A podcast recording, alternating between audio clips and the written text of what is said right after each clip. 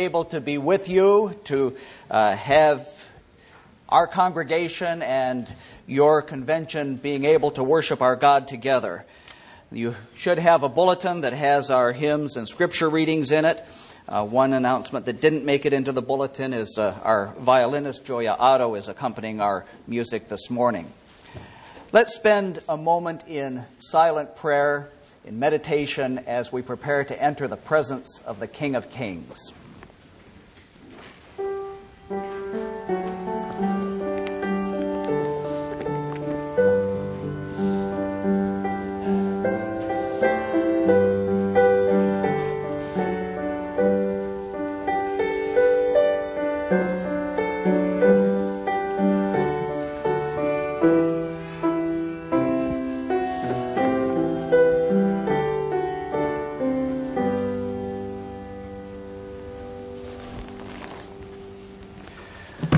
Stand together as the people of God as we enter His presence and worship Him. Ascribe to the Lord, O families of the peoples, ascribe to the Lord glory and strength. Ascribe to the Lord the glory due His name. Bring an offering and come into His courts. Worship the Lord in the splendor of His holiness. Tremble before Him, all the earth. People of the Lord Jesus Christ, grace, mercy, and peace be to you from God the Father and the Lord Jesus through the work of the Holy Spirit. Father in heaven, we thank you for calling us together this morning. We thank you for your majesty and glory revealed in your creation. We thank you for your love to us in the Lord Jesus Christ, for his suffering and death in our place, for his glorious resurrection Lord, we come before you this morning confessing our sins, but rejoicing that rather than standing before you condemned, we are righteous because of the work of the Lord Jesus. Bless our worship this morning, we pray in Jesus' name. Amen. Sing choirs of New Jerusalem.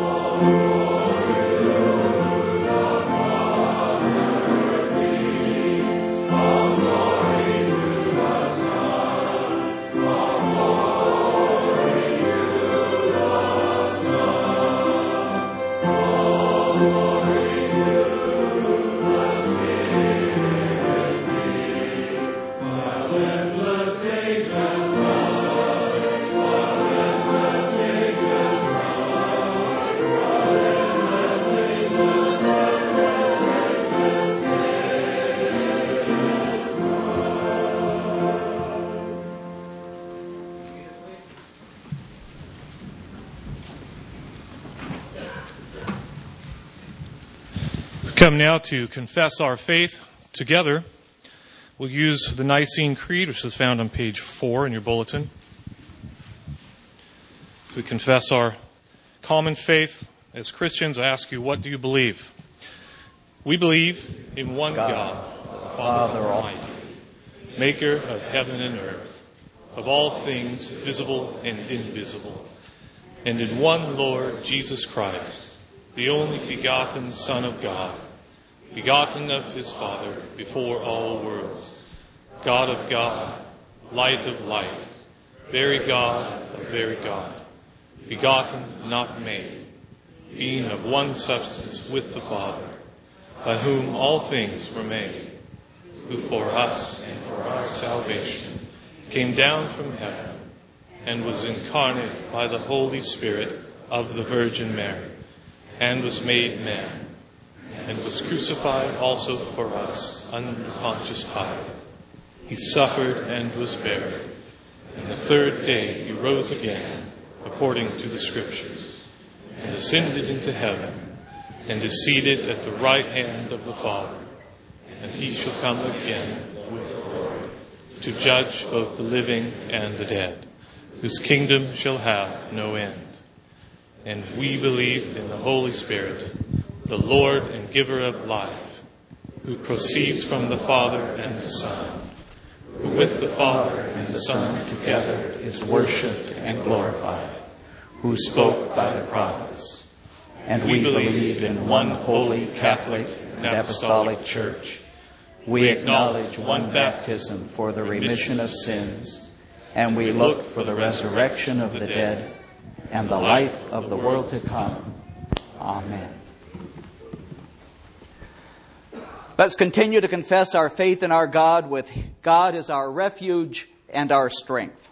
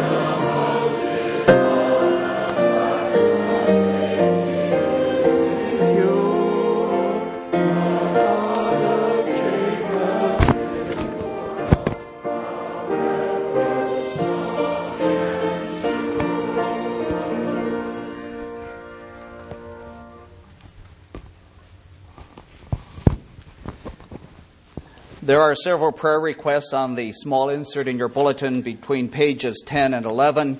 I'll just mention those. Uh, you can look at those. I won't take time to read them. And following our congregational prayer, I'll ask you to respond with the Lord's Prayer, which is on page 6 in your bulletin. Let's turn to our God in prayer. Father in heaven, we rejoice that we can come before you this day. We come acknowledging your majesty and your glory.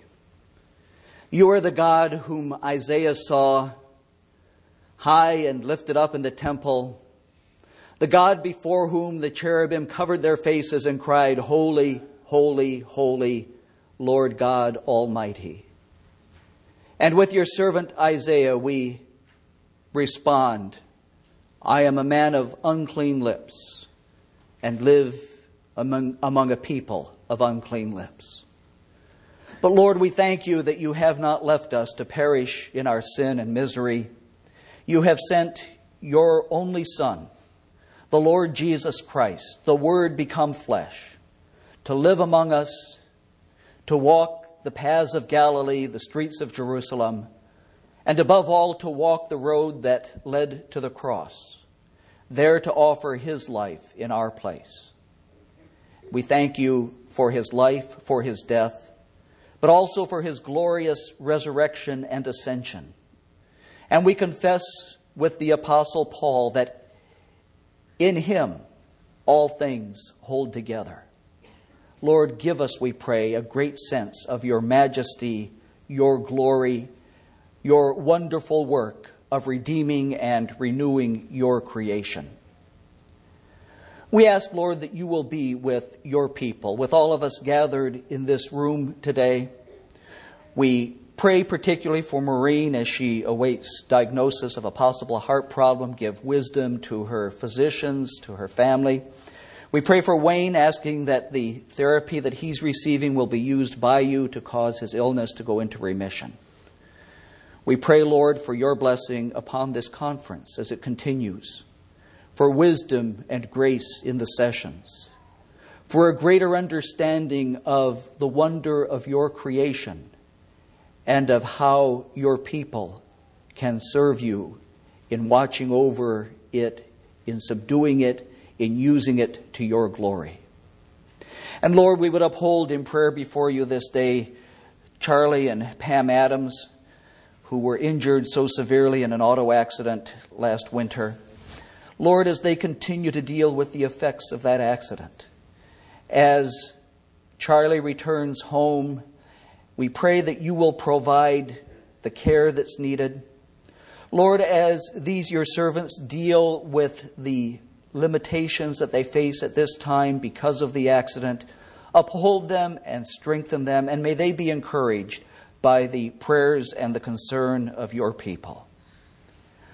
We ask, Lord, for your blessing upon your church throughout the world. We thank you that as we meet today, we are simply a small part of a vast host that has been and will continue to call upon your name, people from many different nations using many different languages. But together we stand in the New Jerusalem, in the very presence of the living God. Lord, as we meet today in freedom, we ask for your blessing upon brothers and sisters who are being persecuted for the cause of Christ. For some who dare not assemble in public, but rather who are meeting in small groups in countries in Africa, in the Middle East, in the Far East, and elsewhere. Lord, strengthen your saints, keep them faithful.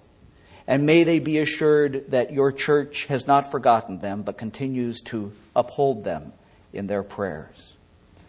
We ask, Lord, now that you will bless the nations in which we live, give wisdom and grace to our leaders, uphold them in decisions that they make, and we ask that your people may be able to live quiet and peaceful lives to your glory.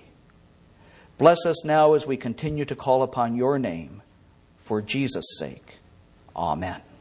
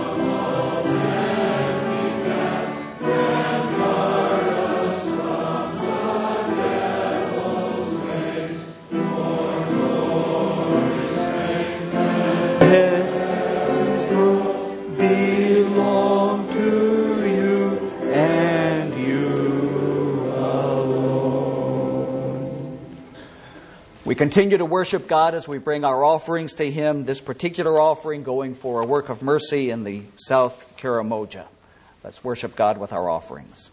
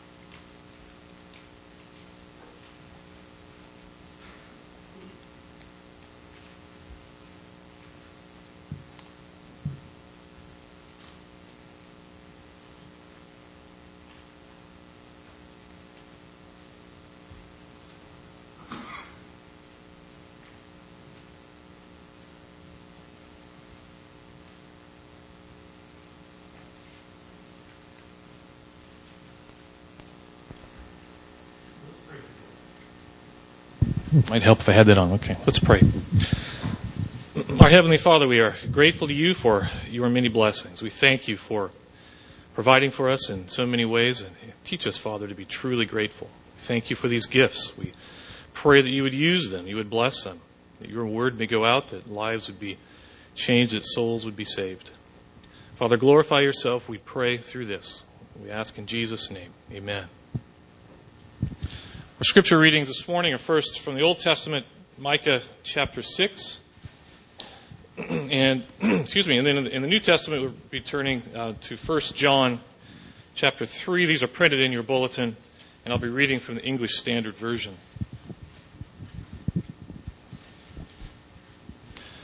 This is the word of God from Micah chapter 6. Hear what the Lord says Arise, plead your case before the mountains and let the hills hear your voice.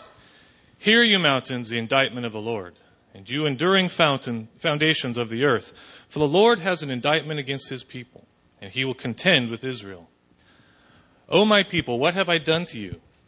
How have I wearied you? Answer me, for I brought you up from the land of Egypt, and redeemed you from the house of slavery. And I sent before you Moses, Aaron, and Miriam. O my people, remember what Balak, king of Moab, devised, what Balaam, the son of Beor, answered him, what happened from Shittim to Gilgal, that you may know the saving acts of the Lord. With what shall I come before the Lord and bow myself before God on high? Shall I come before him with burnt offerings, with calves a year old? Will the Lord be pleased with thousands of rams, with ten thousands of rivers of oil? Shall I give my firstborn for my transgression, the fruit of my body for the sin of my soul? He has told you, O man, what is good. What does the Lord require of you but to do justice, and to love kindness, and to walk humbly with your God? The voice of the Lord cries to the city, and it is sound wisdom to fear your name. Hear of the rod and of him who appointed it. Can I forget any longer the treasures of wickedness in the house of the wicked, and the scant measure that is accursed? Shall I acquit the man with wicked scales and with a bag of deceitful weights? Your rich men are full of violence, your inhabitants speak lies, and their tongue is deceitful in their mouth. Therefore I strike you with a grievous blow, making you desolate because of your sins. You shall eat, but not be satisfied. There shall be hunger within you. You shall put away, but not preserve. And what you preserve I will give to the sword. You shall sow, but not reap. You shall tread olives, but not anoint yourselves with oil. You shall tread grapes, but not drink wine. For you have kept the statutes of Omri and all the works of the house of Ahab, and you have walked in their counsels, that I may make you a desolation, and your inhabitants a hissing. So you shall bear the scorn of my people. 1 John chapter 3 verses 11 through 24. For this is the message that you have heard from the beginning that we should love one another. We should not be like Cain who was of the evil one and murdered his brother. And why did he murder him? Because his own deeds were evil and his brother's righteous. Do not be surprised, brothers, when the world that the world hates you. We know that we have passed out of death into life because we love the brothers. Whoever does not love abides in death. Everyone who hates his brother is a murderer, and you know that no murderer has eternal life abiding in him. By this we know love, that he laid down his life for us, and we ought to lay down our lives for the brothers. But if anyone has the world's goods and sees his brother in need, yet closes his heart against him, how does God's love abide in him? Little children, let us not love in word or talk but in deed and in truth. By this we shall know that we are of the truth and reassure our heart before Him. For whenever our heart condemns us, God is greater than our heart, and He knows everything. Beloved, if our heart does not condemn us, we have confidence before God, and whatever we ask, we receive from Him, because we keep His commandments and do what pleases Him. And this is His commandment that we believe in the name of his Son, Jesus Christ, and love one another, just as he has commanded us. Whoever keeps his commandments abides in him, and he in them.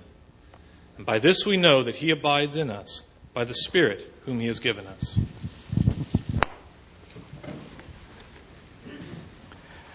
Stand together and sing, Holy, Holy, Holy.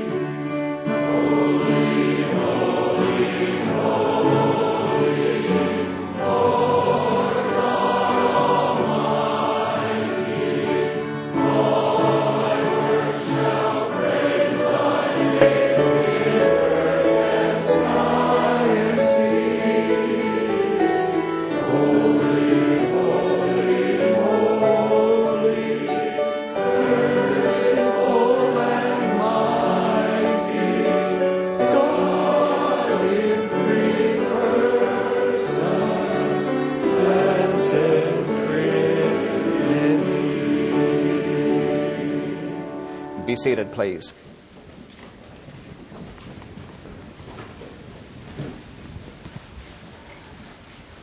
Beloved congregation in the Lord Jesus Christ, I was delighted when I was asked if our congregation would be willing to worship with you this morning to find out that the theme of your conference was going to be Micah chapter 6, verse 8.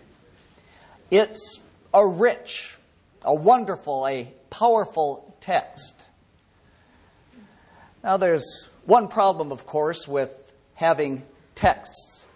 We sometimes take a text and we put it up on a plaque on the, on the board, on the wall, or someplace. We sometimes get asked that question that I hate being asked What's your favorite scripture verse? All right, 66 books, one unit. How do you pick one? In fact, I won't tell the story now, but I got asked that question by a U.S. immigration official last month. You can ask me afterwards if you're curious. Who says there's separation of church and state? Micah 6 8 is a wonderful text. Uh, my wife grew up in a church that had that text as the motto for the Christian girls group uh, that met throughout the denomination. And I'm not a scientist, I haven't been attending your sessions, but as I've looked over your program, it's clear that you've been not simply using that as a text, but you've been taking it and working it into whatever area of God's creation that you're working with. As we focus on that text as the sermon subject this morning, I'd like to first of all see what motivates humility, and then together we'll look at growing in walking humbly before your God. You're humbled as you see what God has done for you. This text occurs in the context of a legal setting, of a courtroom. The Lord has an indictment. He has sent his covenant messenger, the prophet Micah, Micah, whose name means who is like Yahweh. He has sent Micah to summon his people back to himself. They've been worshiping other gods. They've been influenced by the culture around them. They've turned from the Lord, and Micah is summoned to call the people back to himself. And you see that courtroom setting in the opening verse of the chapter.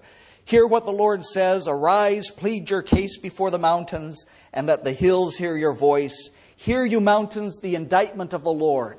It's a courtroom setting with the mountains, with the ancient hills summoned as witnesses as the Lord enters into a judicial dispute. It's not a kind of language that's unique to Micah. You can go back to Deuteronomy 32, the first verse. Psalm 50 uses the same kind of language of summoning the ancient parts of creation as witnesses as the Lord speaks to, or better yet, speaks against his people. And as Micah describes this courtroom setting, suspense is building. It's a courtroom. The Lord is summoning the parties, the mountains and the hills and the foundations of the earth are there. And it's not until the very end of that, that scene, in the end of the third verse, that you find who the other party is. The Lord is going to court against his own people. O my people, in verse 3, expresses the anguish as the Lord finally results to this judicial remedy. He asks, What more could I have done that I've left undone? And as you look at verse 3, you find that the astounding reason for this court scene is that the Lord has wearied his people. God asks, How have I wearied you? Answer me. Imagine that. serving the sovereign Lord, serving the creator of the universe, has become bothersome, has become wearying. Outward ceremonies, when they're only empty rituals, are wearying. Micah speaks to God's covenant people, but he speaks to people who had lost their sense of awe at being the people of God.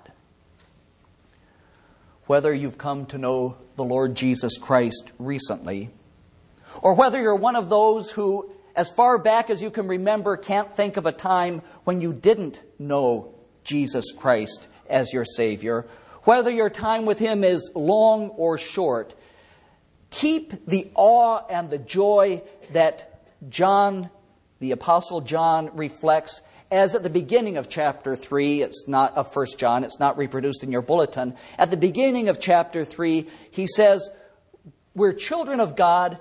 And then he adds, and you can hear the awe in his voice, and that's what we are. The Creator, the Sovereign Lord, has made us his children. You're gathered here today at an assembly of God's people. Many of you members of an association, an affiliation of scientists who are Christians. You're here because you have a connection to the name of the Lord Jesus Christ. But 1 John 3:17 warns us that something is drastically wrong with carrying the name of Christ if we close our hearts to those in need. It's a contradiction of what we are in Christ to refuse to show mercy to those in need. And so John carries on the same flavor as the indictment of Micah. In this courtroom setting, the Lord points to what he's done for his people. And God's Spirit summons you to look in humility at the grace that God has shown you. What have I done to you? How have I wearied you? And then the Lord in verses 4 and 5 describes his history of caring for his people. The great redemptive event in the history of the Old Testament is the Exodus. And you notice that in verse 4, the Lord says, I brought you up from the land of Egypt and redeemed you from the house of slavery. God didn't simply bring his people out of Egypt, rescuing them from slavery and the persecution of Pharaoh, turning them loose in the wilderness and saying, Good, I did it, now it's up to you. He's done the whole thing. He brought them out of Egypt, he brought them up into the promised land. Verse 4 talks about the land of Egypt, the land of slavery, and verse 5 takes you all the way to Gilgal, where the people have crossed the Jordan. They're in the promised land, and they've renewed their covenant relationship with the Lord. God sent leaders for them Moses and Aaron and Miriam. Remember how the Lord turned the attempted judgment and opposition of King Balak, the Moabite king who realized he couldn't, could not militarily defeat Israel, God turned his hiring Balaam to prophesy a curse against Israel into words of blessing. Step by step, the Lord cared for, redeemed his people, and the righteous acts of the Lord on the journey through the wilderness are all brought into evidence as the Lord tells his people that they've turned against him. If Micah could tell the people of Israel that they had experienced the faithfulness of God, how much more do you and I, as we listen to John the Apostle, John who stands with us on this side of the cross and the empty tomb, how much more do we understand that faithfulness of God? God has delivered you not just from slavery in Egypt, He has sent not just Moses and Aaron and Miriam, but he sent a prophet greater than Moses. When Israel worshiped the golden calf at Mount Sinai, Moses interceded for them. Moses prayed, Lord, if possible, blot my name out of the book, but forgive your people. Of course, Moses couldn't do that. Moses is a sinner like you and me. But what Moses couldn't do, the Lord Jesus Christ has done. His name was blotted out. He suffered the wrath of God on the cross. He endured death in order to forgive your sins. Your Redeemer has given his life in your place. That's the perfect picture of the faithfulness of God, a faithfulness that motivates humility. And another thing that motivates humility is simply the magnificence of God's creation. The setting in which God has placed us, in which God works our salvation. Those of us who live in Oregon can simply look out of our windows or drive a little way and look and can see the spectacular evidence of God's creative activity. We see Mount Hood. We walk the forest. We stand on the beach and feel the power of the waves breaking on the shore. Some of you who are scientists have helped us open our eyes further. You've given us telescopes so we can look even further into space than David could as he lay under the stars and sang of the glory of the Creator. You've explored the building blocks of creation you help open up the potential that God has built into His creation and into people made in His image. But with that magnificence of God's creation, with the wonder of exploring it, goes the danger of taking God for granted. I live here in Oregon. I see the wonders of God's creation every day. And then I look at statistics that tell me that Oregon is ranked about second or third in the nation in terms of attendance at church of any kind, Bible believing or otherwise. We worship and serve the creature rather than the Creator who is blessed forever. And with the insight that God has given to explore and subdue the earth goes the danger of pride the very opposite of the characteristic to which Micah is pointing you. Walk humbly before your God. Humility is a whole lot easier as a slogan than it is in real life. And yet, that's what God is calling you to.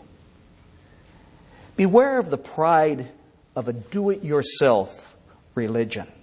That's what the people of Israel had fallen into in Micah's day.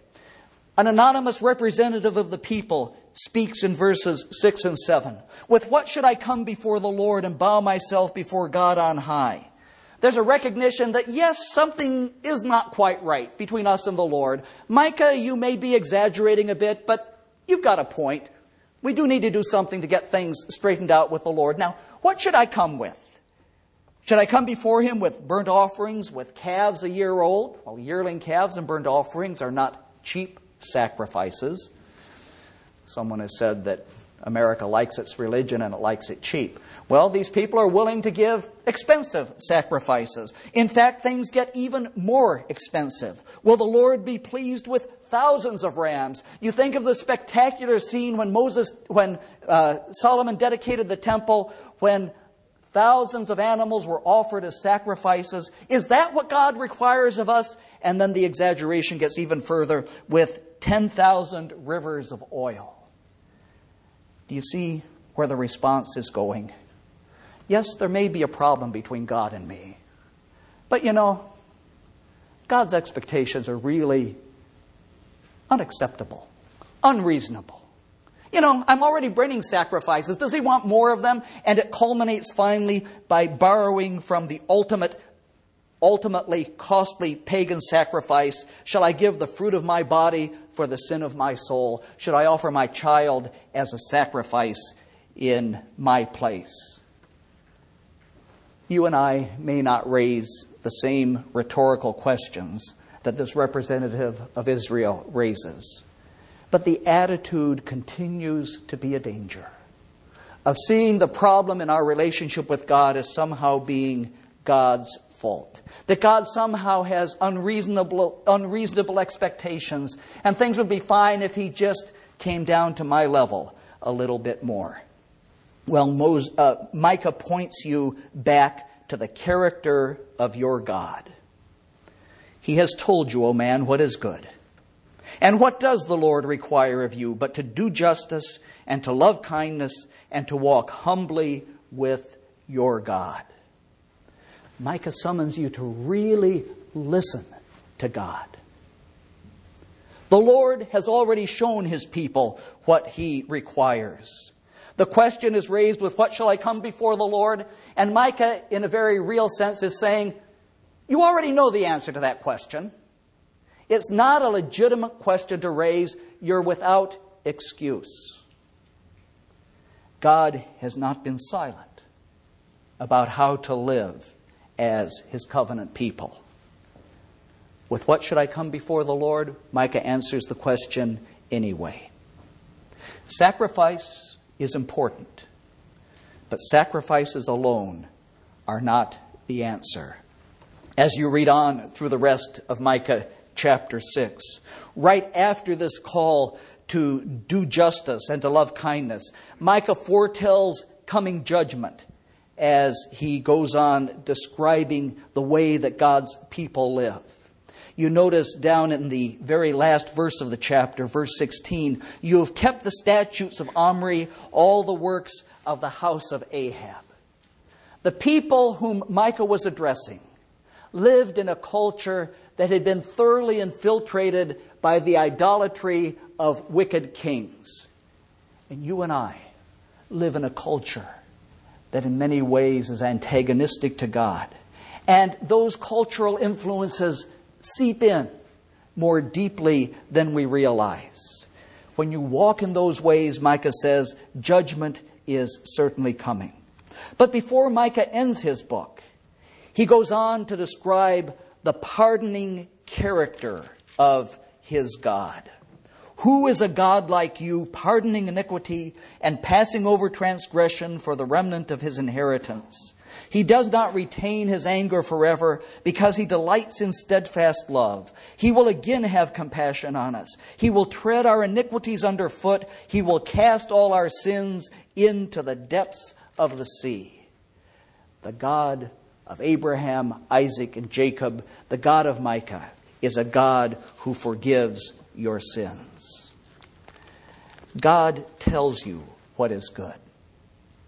He summons you to live a transformed life before Him. As those who believe in the death of Jesus Christ in our place as sinners, there's sometimes a danger of focusing exclusively on our justification. It's a wonderful truth of Scripture. God takes me, a sinner, and declares me righteous because of the perfect work of Christ in my place. My guilt is placed on him, his righteousness is placed on me. That's thoroughly biblical language.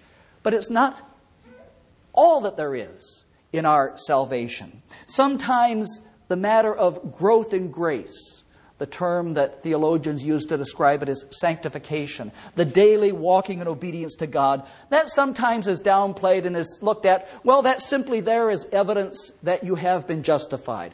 Well, it does serve as evidence that you've been justified. If you're not justified before God, you're not going to live a sanctified life. But it's not simply there as evidence of justification, as some suggest. It's part of the whole work of salvation. In fact, you can describe it as the purpose of your salvation.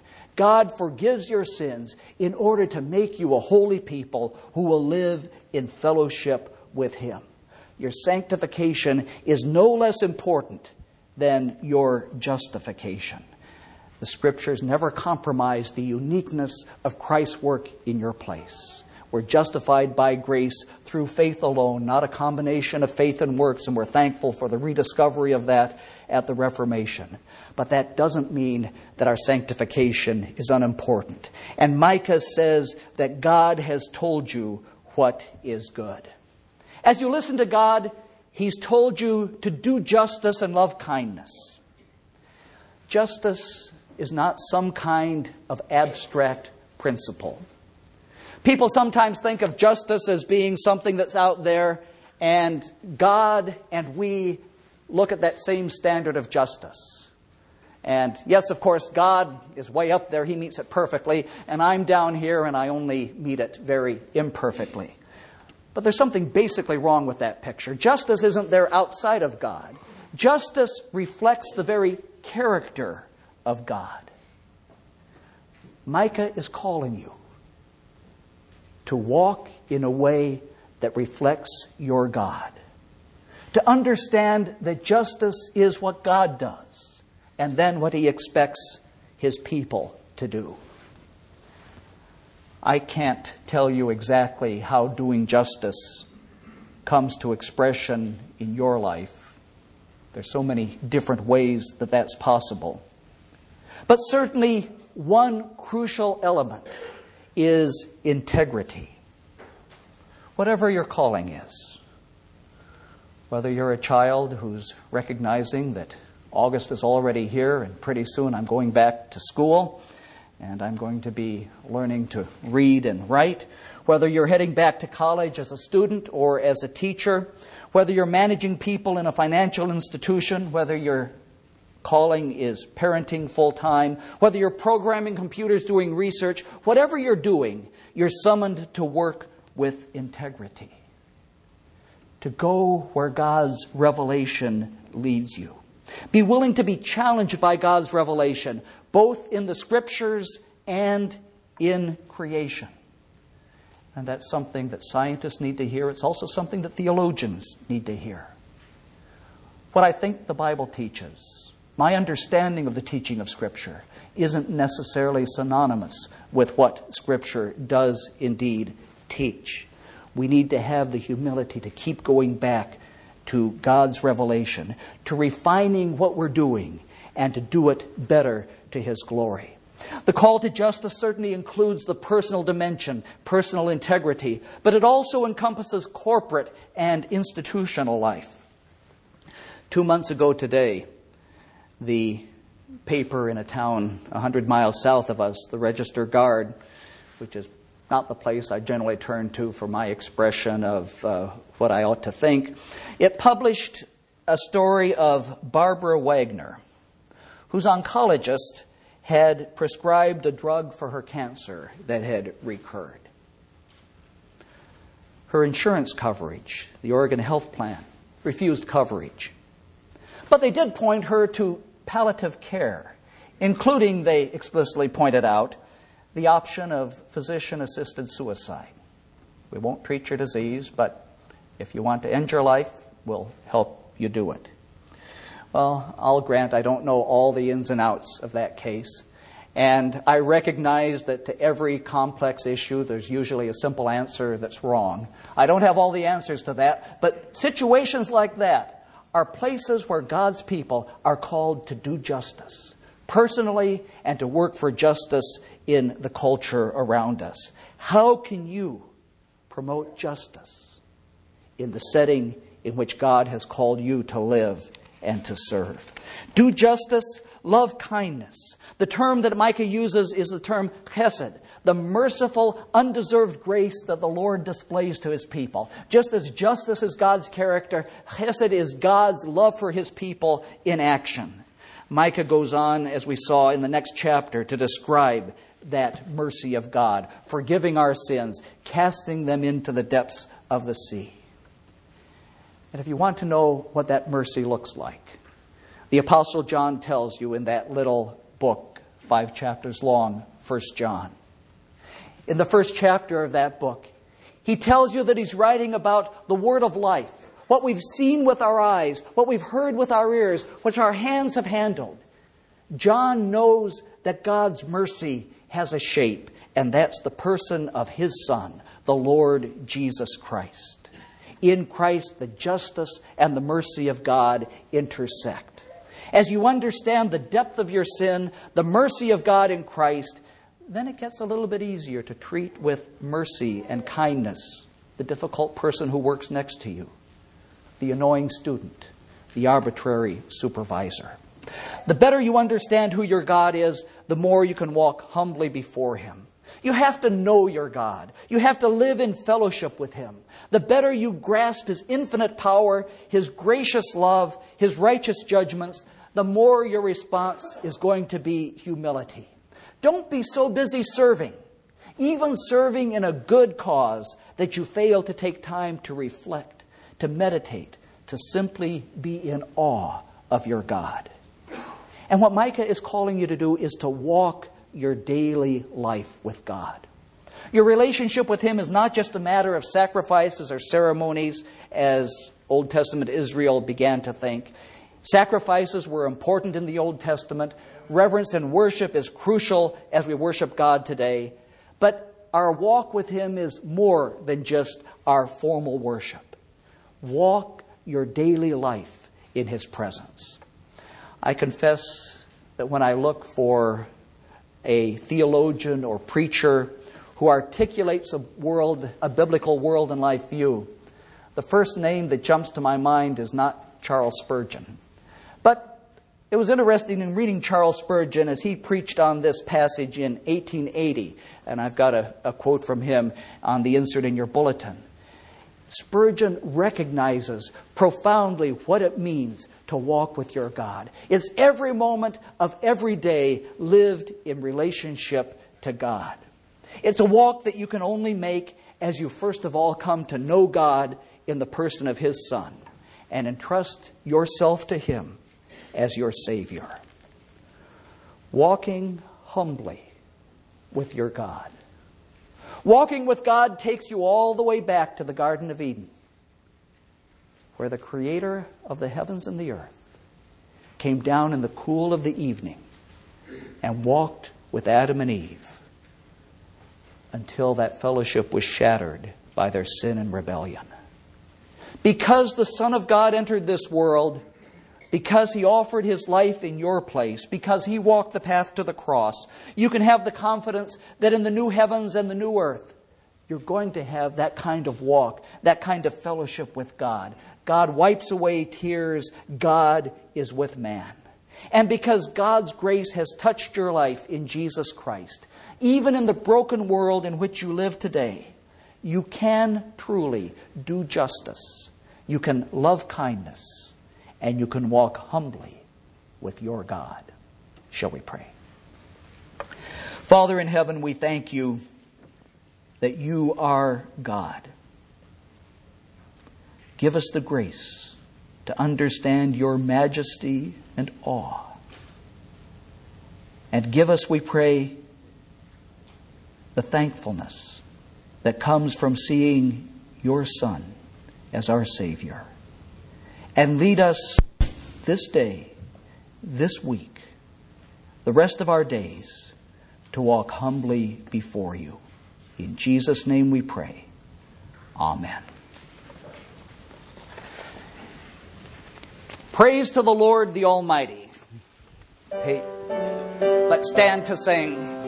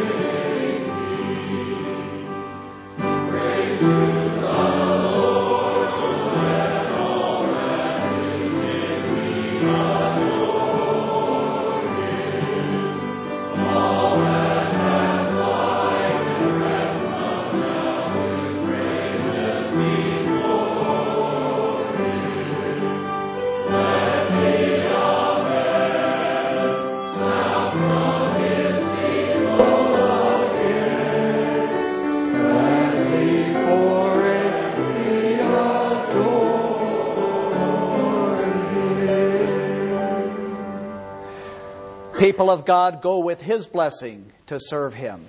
The grace of the Lord Jesus Christ, the love of God the Father, and the fellowship of the Holy Spirit be with you all.